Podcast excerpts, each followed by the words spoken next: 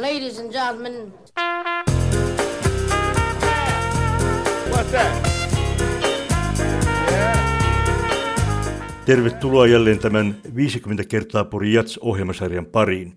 Vuonna 1996 ilmestyi Risto Ennekarin laaja katsaus Pori Jatsin silloin kuluneeseen 30 vuoteen. Kirja on esiintyjätietojen lisäksi täynnä mielenkiintoisia anekdootteja eri festivaalivuosilta. Yksi niistä koskee vuotta 1976, jolloin Hööpi Hancock yhtyeinen esiintyi Kirjuluodon pääkonsertissa. Sade saavutti Kirjuluodon, kun yhtyeen piti aloittaa oman osuutensa. Ennen kuin yhtiö pääsi edes aloittamaan, Jatsin elektroniikkaveikot joutuivat kirjan mukaan jälleen improvisoimaan uskomattomia ja hengenvaarallisen näköisiä virityksiä, kun Hancockin bändi ei tällä toisellakaan vierailulla ollut varautunut riittävästi eurooppalaisen virtajärjestelmään. Konsepti oli tietysti jo pahasti myöhässä ja sitten tuli vielä yllättäen uusi ja tällä kertaa inhimillinen viivytys, josta kirja kertoo tähän tapaan. Hänkokilla oli mukanaan joku ihme roudari, joka keskittyi asettelemaan jotain tuolia.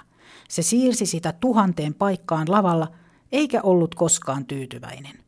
Me koitettiin neuvoa sitä kaikilla tunnetuilla kielillä, jotta homma olisi saatu käyntiin, mutta mikään ei miellyttänyt miestä ennen kuin Citronin Matti katsoi sitä tiukasti silmiin, näytti kädellään ja sanoi poriksi, passe heti tohe.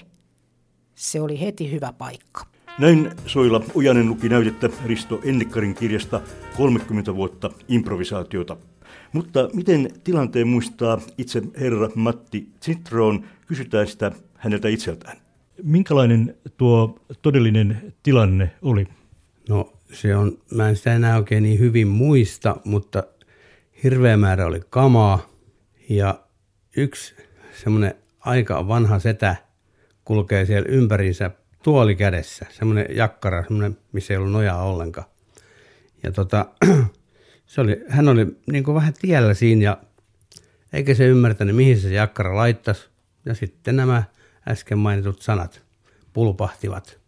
Sitä ennen monet olivat käyneet jotain sanomassa ja mikään ei auttanut, että konserttikin oli vähän myöhässä. Joo, näin se oli. Ja no, sanopa nyt vielä oikein omalla sanalla, että sanoin, että miten sanotaan porilaispihlavalaisittain, että nämä kuuluiset sanat? Pan se tuoli toho nyte, heti. Ja se oli heti hyvä paikka. Kyllä.